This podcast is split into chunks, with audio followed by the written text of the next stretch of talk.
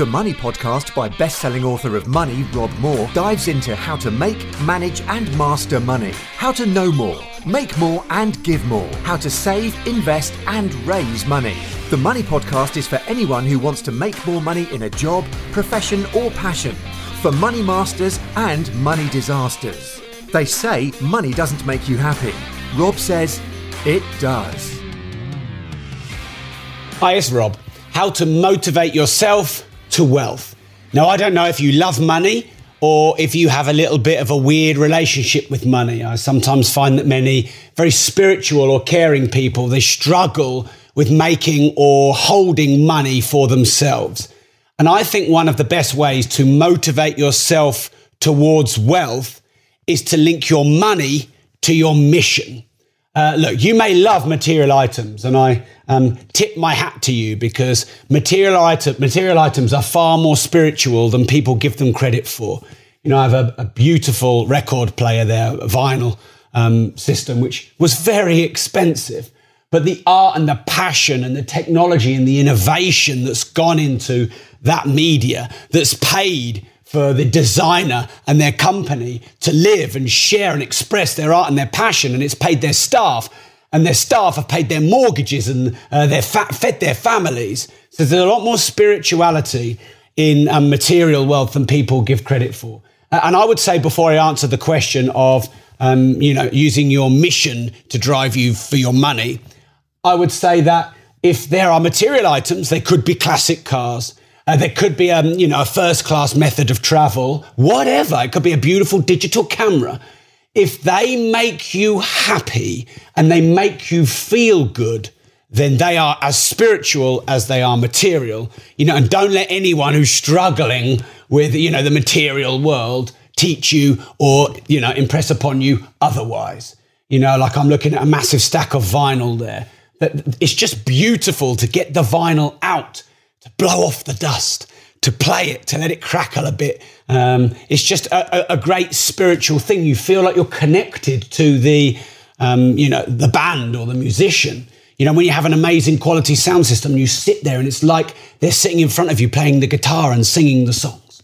Anyway, back to the point. This is related, but this was the initial point is that if you want to motivate yourself towards wealth, then link your mission to your money. Uh, you know, so some people might deem that having a private jet is a gratuitous, heinous waste of money.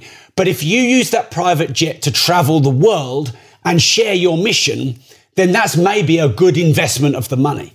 Um, Gandhi was famously very expensive to travel around the world. He used to travel around the world. Obviously, there were trains and escorts that needed to travel him around. And so to sustain his poverty, uh, it, it took a lot of money. It cost a lot of money. I share about that in my book, Money.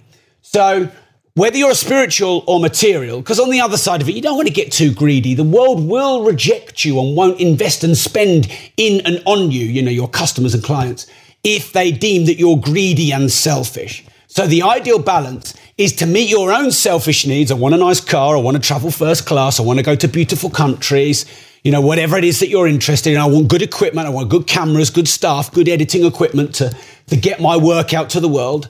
Um, I was talking to Reggie Yates yesterday. I interviewed him for my podcast. And he said that um, there was, the, I think it was called The Night Manager, a brilliant Netflix series, absolutely brilliant. Um, and he said it was £3 million an episode. Uh, and I said, wow, he's doing a whole film for $2 million. And The Night Manager, a Netflix series, was three million an episode. And I was like, wow. And he says, to make good art like that costs money. For those of you, you know, you, you should probably write that down. To make good art costs money. If you want to grow your business, you have to reinvest in marketing, in innovation, in technology. You have to take risks. You have to test. And that can often spend money.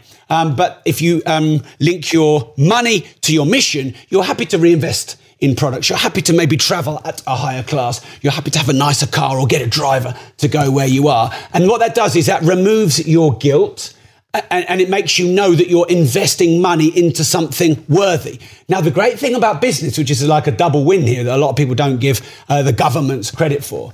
But with business, you generate the income and you're allowed to take the VAT.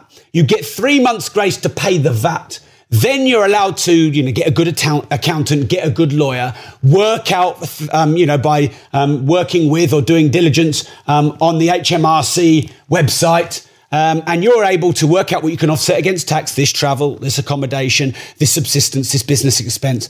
You're able to work all of that off your um, corporation tax. Uh, and then there are things like capital allowances that you can work off your personal tax.